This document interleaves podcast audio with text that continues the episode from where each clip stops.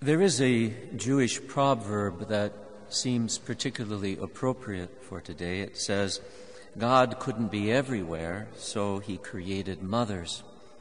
The saying reflects the natural bond between a child and his or her mother that is part biological, part psychological.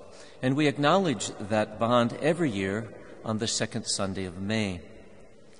In a consumer culture, the best way to measure the importance of a holiday, any holiday, is in dollars spent.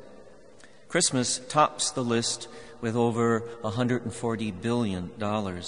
Mother's Day comes in second at about $17 billion, followed by Valentine's Day and Easter, somewhere around 16 billion.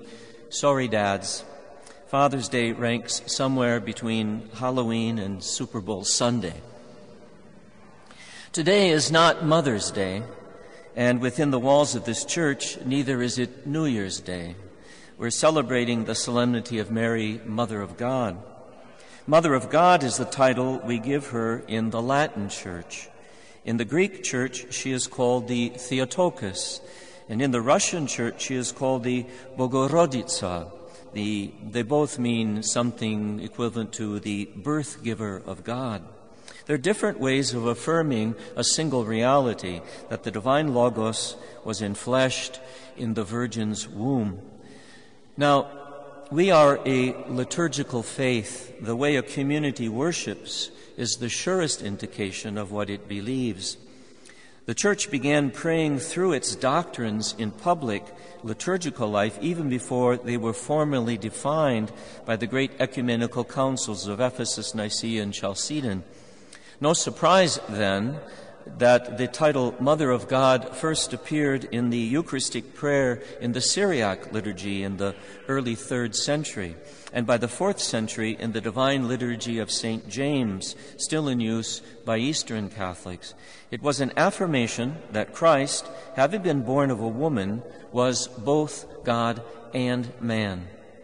The resistance to that liturgical formula began with a few very simple subversive questions. How could Jesus be God and yet be tired and thirsty and in need of rest as the Gospels portray? How could God suffer and die on a cross? The attempt to answer these and other questions gave rise to a movement, a heresy called Nestorianism, that challenged the title of Theotokos, Nestorians wanted Mary to be called Christotokos, the Christ bearer. Now, this wasn't just a squabble about titles, it was an assault on the nature of Christ himself. Surgically separating Christ's divinity from his humanity meant that Jesus of Nazareth had two separate persons, one human and the other divine, living in a single body, unconnected to each other by a single consciousness. Two different self consciouses, then, coexisting alongside each other. It meant that God was not born, God didn't suffer, and God did not die on the cross. It's always been the Catholic instinct to replace bad theology with good theology. And this instinct was already at work in 431 when the Council of Ephesus proclaimed the Virgin Mary the Theotokos, the God bearer. It's fashionable today to dismiss doctrines as hair splitting word games that theologians play for their own amusement. But theology matters because words matter, and theology matters because faith matters. Careless theology, unhinged from its source in the liturgy, not only distorts the mystery, it also blunts the scandal of the incarnation, in which, as we proclaim, an immortal God accepts the finite human condition and drinks the cup of human suffering and human experience to its dregs.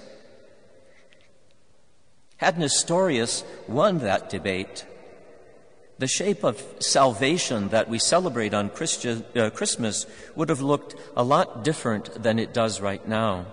It would not have been divinity dwindled down to infancy, as Hopkins put it, it would have been divinity occupying space, separate space, in the body of an infant. merely a God inspired man rather than a God made man. So, St. Athanasius was right almost a hundred years before Ephesus when he said that God could not save what he did not assume.